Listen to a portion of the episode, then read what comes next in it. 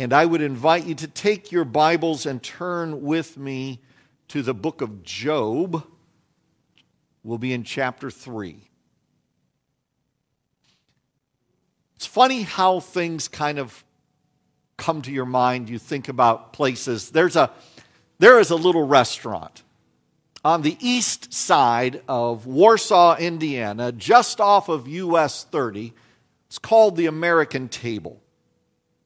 I realized the other day as I was just doing a little bit of reflecting how much of a part the American Table restaurant has played in, in my life.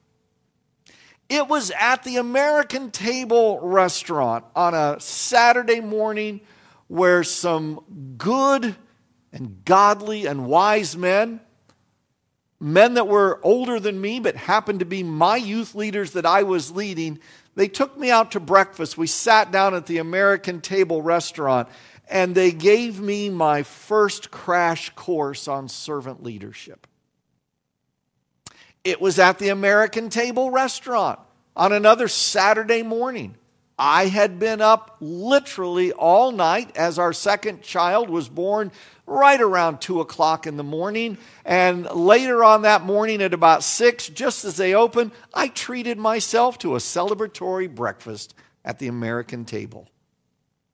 It was the American Table restaurant where a young man and I met for several weeks. He was getting ready to go that fall to college and it was going to be a he wasn't going to a christian college. And, and so he asked me if we could meet. And we went through the first six chapters of the book of daniel sitting there every it seems like it's always a saturday every saturday morning uh, looking at this question. How does someone who follows God live in a culture that doesn't necessarily follow God? And we drew principles from the book of Daniel sitting there at the American Table restaurant. And it was at the American Table restaurant where I had lunch with a friend one day and listened to him talk about grieving the loss of his wife and three children in a horrific car accident just about a year earlier than that. Uh, my friend, my classmate in seminary, our neighbor, he was my golf buddy until an ill fated Sunday afternoon, which is another story altogether. He was a colleague in ministry. He was ministering now in another community not far from us. He was opening up to me not only about his own grieving process, but also about some of the things that he had learned in how others don't don't handle somebody's grief so well. In the aftermath of this tragedy that had totally turned his world upside down, a tragedy that rocked our little community like you wouldn't believe, he's told me how kind and well meaning Christian friends had come and said thing to, things to him that were at best ill timed and, and sometimes just hurtful and unhelpful. Things like, well, remember, all things work together for good. At that moment, that really didn't bless him. Oh, remember, God is sovereign. He has a purpose in this. God was in that accident. That doesn't help at all. And in fact, it minimizes who God is. And at lunch that day, he told me that, that those lessons that he had learned by what he had experienced made him start thinking about how he, as a, as a fellow pastor, could maybe help others, and especially other pastors, help hurting people navigate through their grief and help others learn how to minister through grief. And he told me he had come up with an opening attention grabber. And he wanted to run it by me to see what I thought. And he said what he was planning to do in this seminar that he was developing is, is he would invite an, a volunteer to come up and stand with him at the podium. And he would ask the volunteer to put their hand just flat on the podium. And then he would ask them some questions, questions that were very simple. The first question was Do you trust me today? And the next question would be Do you trust God? And then he would go on Do you believe God is good? Do you believe God is sovereign? Do you believe that God works through all circumstances for His glory? Do you believe that nothing can ever separate us from the love of God? Now, obviously, all the answers to those questions were yes. Then he was going to pull out a hammer. And he was going to have that man, he said, Don't move your hand. And he was said, Now, I want you to trust me. In a moment, I am going to hit your hand with all the force that this hammer has. I am going to hit it as hard as I possibly can. And I don't want you to think about the incredible pain that you will experience in that instance. I don't want you to think about the irreparable damage that's going to be done to your hand and the years of therapy to even get it working again. I don't want you to focus on any of that. I just want you to focus on God is good and God is sovereign and God is loving and God will use this pain for his glory. First thing I did was I checked to make sure there were no hammers around the table. Then I made sure I moved my hands off the table. And I remember looking at my friend and just saying, But that's impossible. And his response was, But Scott, that's how people have expected me to manage my grief, to deny my pain and my hurt and my sorrow, and just to think about platitudes.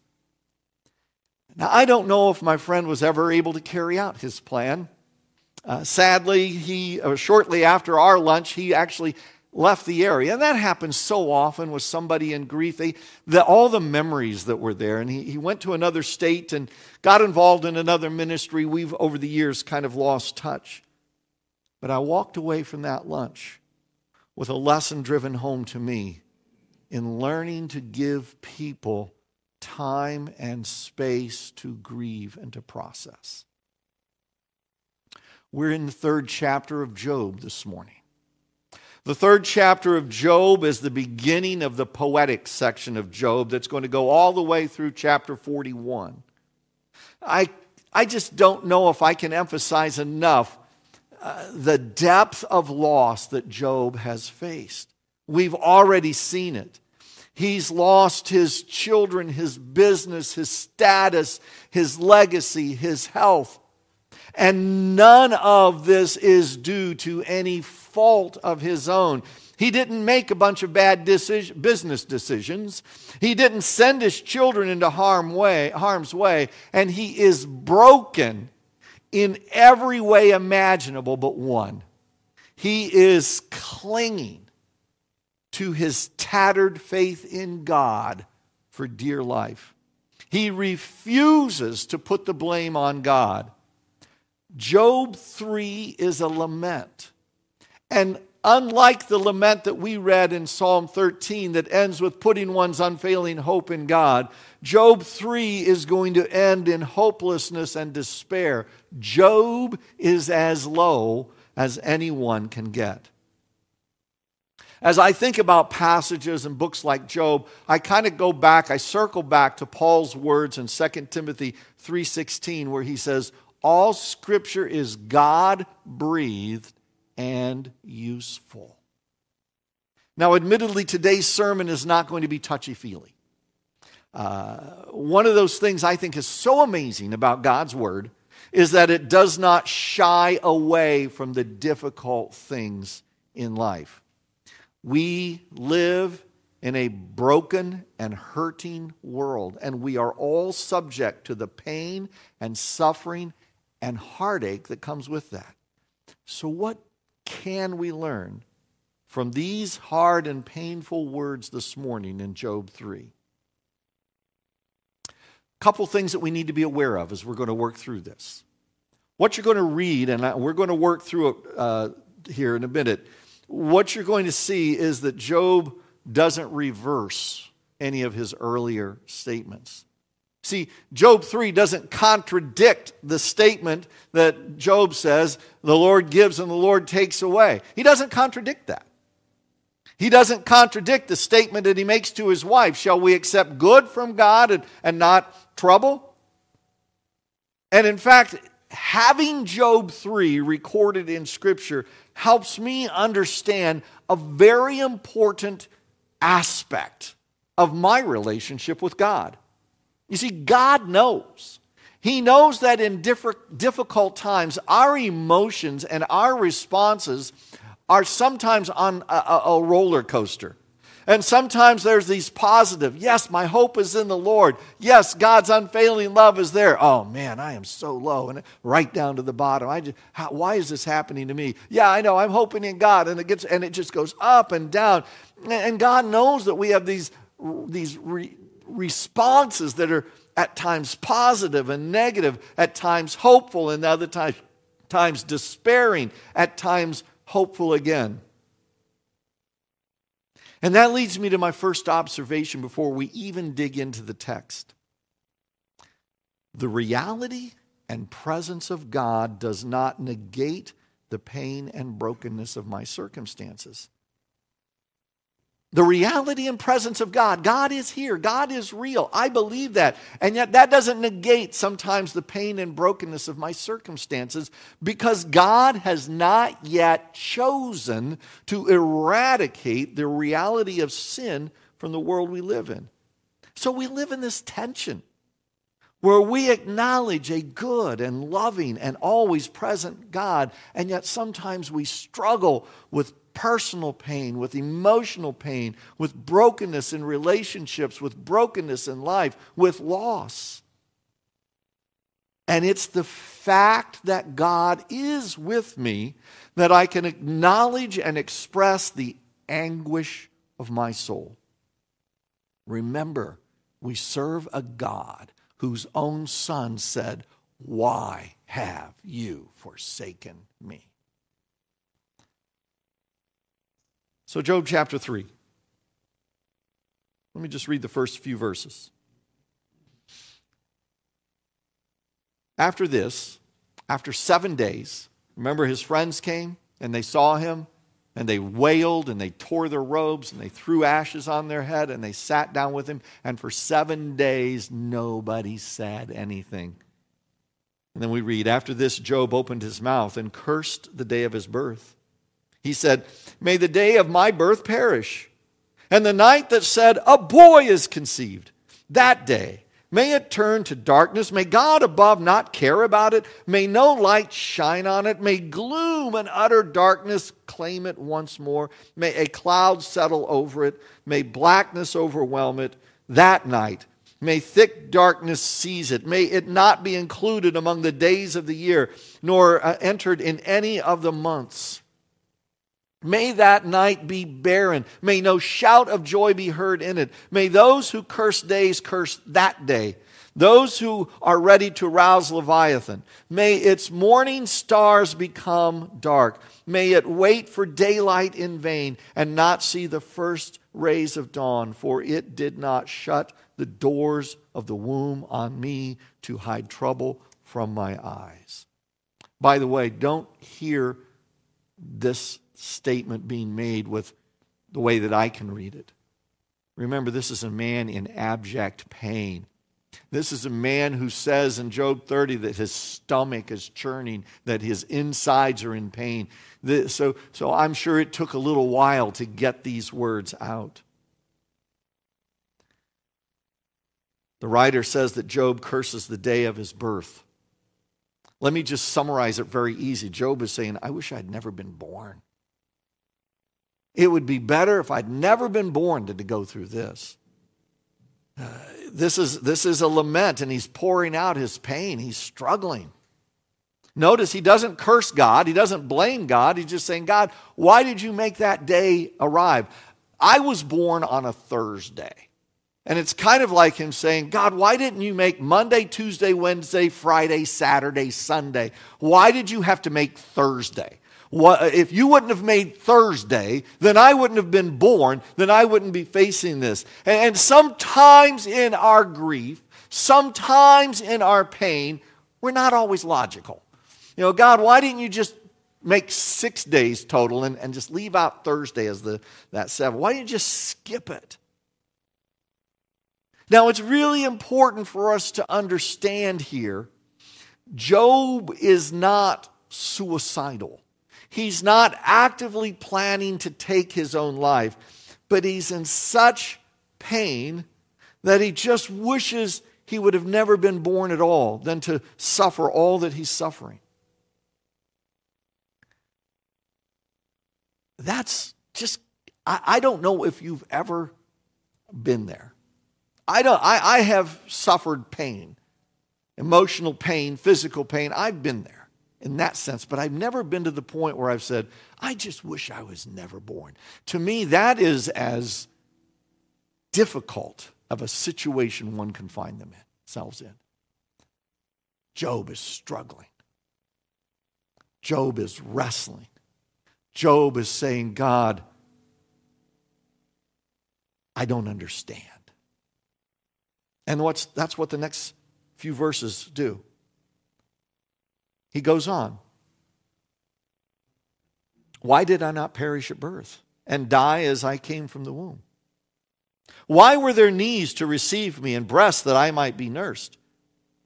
For now I would be lying down in peace. I would be asleep and at rest with kings and rulers of the earth who built for themselves places now lying in ruins, with princes who had gold, who filled their houses with silver. Or why was I not hidden away in the ground like a stillborn child, like an infant who never saw the light of day? There the wicked cease from turmoil. There the weary are at rest. Captives also enjoy their ease. They no longer hear the slave drivers shout. The small and the great are there, and slaves are freed from their owners. A second reality. Sometimes it's hard for us to see any purpose in our own struggles. In keeping with the question about why was I even born, what, if I would have never been born, this would happen. Now Job says, okay, so I was born, but why couldn't I have been stillborn? You know, and again, think about something for a minute. Job isn't thinking about what kind of pain and agony and heartache and grief that would have caused. He's only thinking about his own pain and grief and agony and heartache. And that's what sometimes grief does. And we have to sometimes allow people to just think about themselves a little bit. God gives them that space. So Job is saying, I, I don't even see any purpose to my struggles. Now, this is a man who, up until now, up until this point, was hugely successful in every thought of the word. He was a good man. God even called him a righteous, godly man. He was a man who had people. He had people to work for him. He had people to do things because he had a thriving business. He had people. And, and, and, and he had children who, who liked each other, who got along with each other, who enjoyed one another. And now he's wondering was it worth it? His sentiment is if I would have been stillborn, I would actually be in peace right now. I would be at rest. I would be like anybody else. And he, he looks at all these people, these different descriptions. There's these kings, these rulers of the earth, these princes, they have the palaces of gold and all these things they built. But when they die, it, they're, they're just at rest. And he said, I could, I could be with them. He, he, he talks about the, the, uh, the wicked. The wicked no, have no more turmoil when they're dead. They're at rest. That was, and that was kind of the thought of the day. When you died, you went to a place called Sheol. It's literally the earth. And, and your life was over. Oh, Slaves are free when they're dead. I could be free. I could be free from all of this. These are hard words to read and think about. But if you've ever spent any time with someone who's suffering, be it in physical pain, be it in emotional pain, they struggle to see the purpose in the moment. And it's not up for us, who are the listeners, to try to come up with that purpose.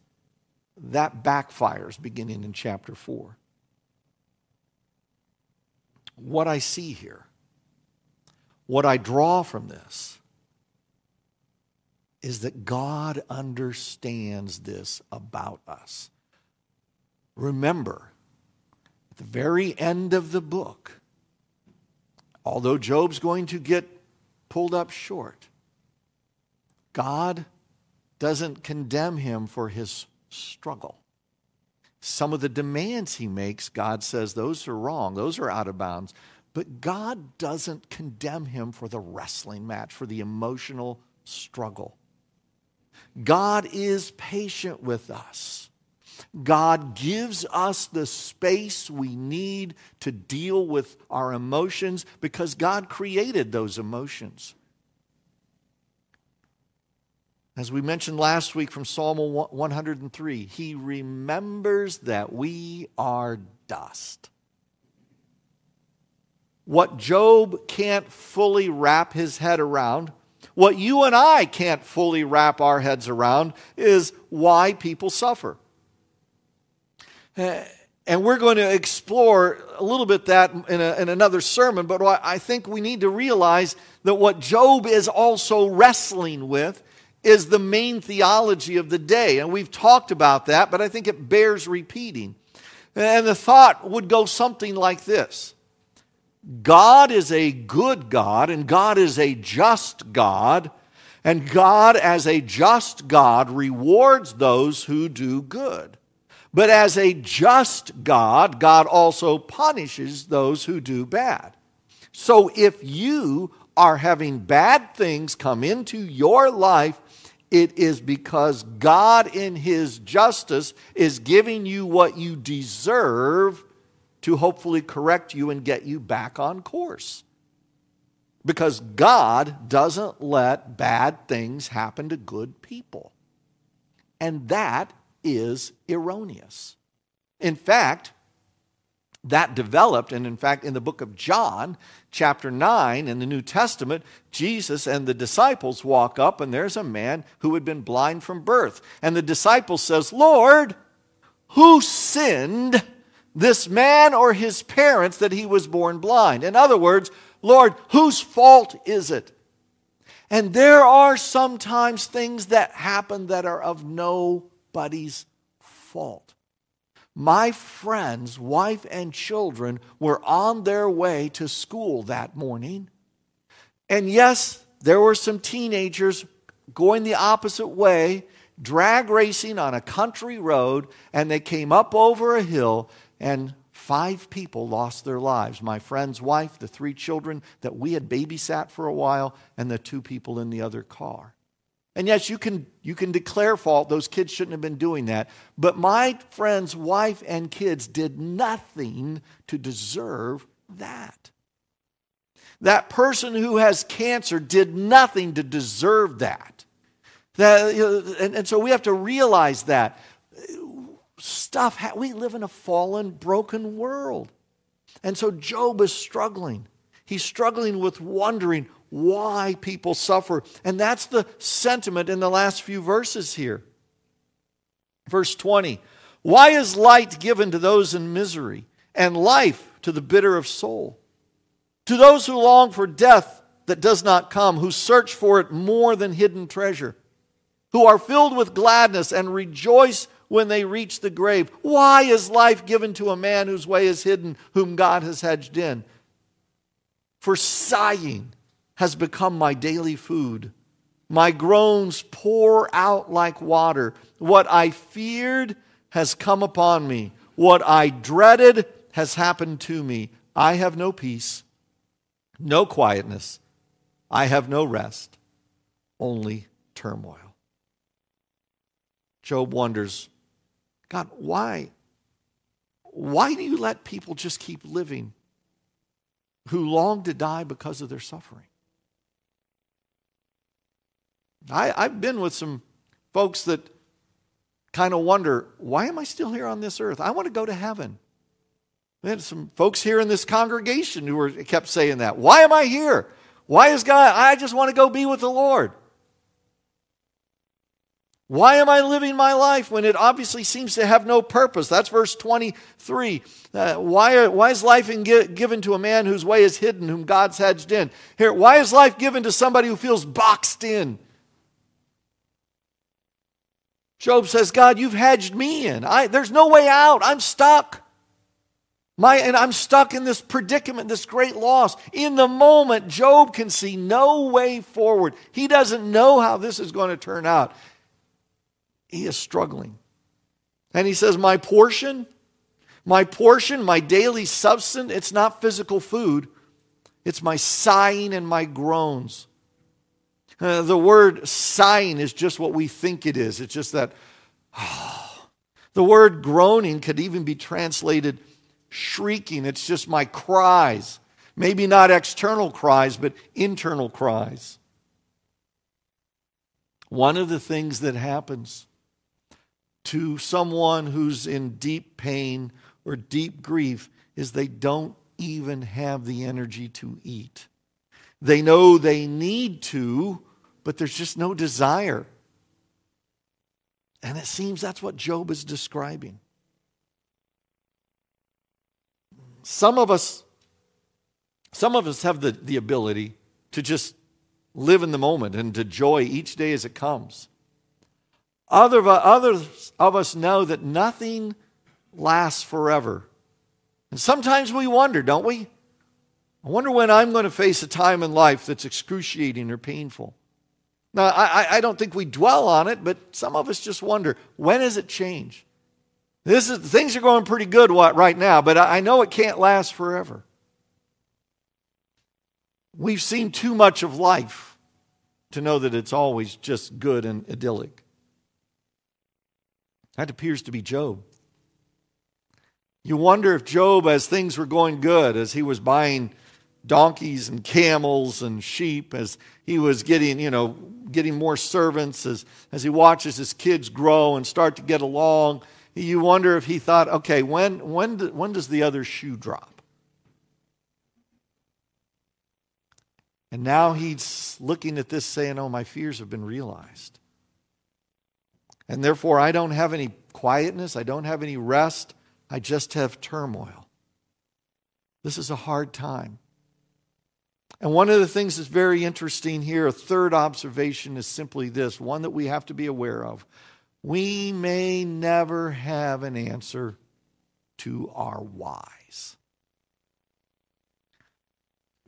Why is this happening to me? I, have had that asked. I've had people sit in my office Pastor Scott, why is this happening to me? Pastor Scott, why didn't God stop me from making that decision? If God would have stopped me from making that decision, I wouldn't have been sitting here right now. Why didn't He stop me? Why couldn't I be the one in that hospital bed, not my child? And we don't get answers. Job will never have an answer. Nowhere in the book of Job does God sit down with him and put his arm around him and go, Okay, Job, let me, let me tell you why. Job never gets an answer to his why. As one person once said to me, even if I knew the answer to the why, it would never change the fact of what happened. So I don't want to leave you in despair. It was one of the things they taught me in counseling is once you've gotten someone down to where you you know they're just groveling, don't like close out the session and leave them there. That's don't leave them in despair. So where's the comfort in this lament? Is there anything that can bring us back out of the despair? Is there any hope? I believe there is. As you look at Job's lament, would you remember this that God is not afraid of your struggles? He's not afraid of your doubts. He's not afraid of your confusion. Let me simplify it. It is okay to hurt and express your pain and confusion to God. It's okay. See, God is big enough, and God is gracious enough, and God is loving enough to handle your pain and confusion and your expression of heart. It's okay to sometimes say to God, I just can't anymore. He understands that because he knows you are dust. He knows you have limitations. It is okay to scream into your pillow and pound on the bed with all that you have and to let it all out because God knows. It's okay to express your pain and confusion to God. Like I learned from my friend that day at the American Table Restaurant on US 30 in Warsaw, Indiana. It's okay to hang on to what you know to be true of God and at the same time to cry and to grieve and to lament and to express your pain in ways that are real to you at the moment. Please, please don't hear me say it'll all be better in a jiffy. it may not. And please do not hear me say time heals all. It does not. Please don't hear me say that somehow I would agree with denying and sugarcoating the struggles we all go through. I am not. Simply hear this. When you feel that you just can't any longer, know God hears you. God grieves with you. And in ways you may not perceive, God walks with you in and through the pain. God never leaves Job. He never turns his back on Job. He gives Job all the space he needs to grieve. He gives Job all the space he needs to eventually start making some demands of God. And when he steps in, it will be in power and love, reminding Job who's ultimately in control. We all grieve. We all hurt. We all go through pain. And God knows. And God doesn't leave us, and He doesn't forsake us, and He gives us the space we need to get through it. Let's pray. Father, tough words, hard words.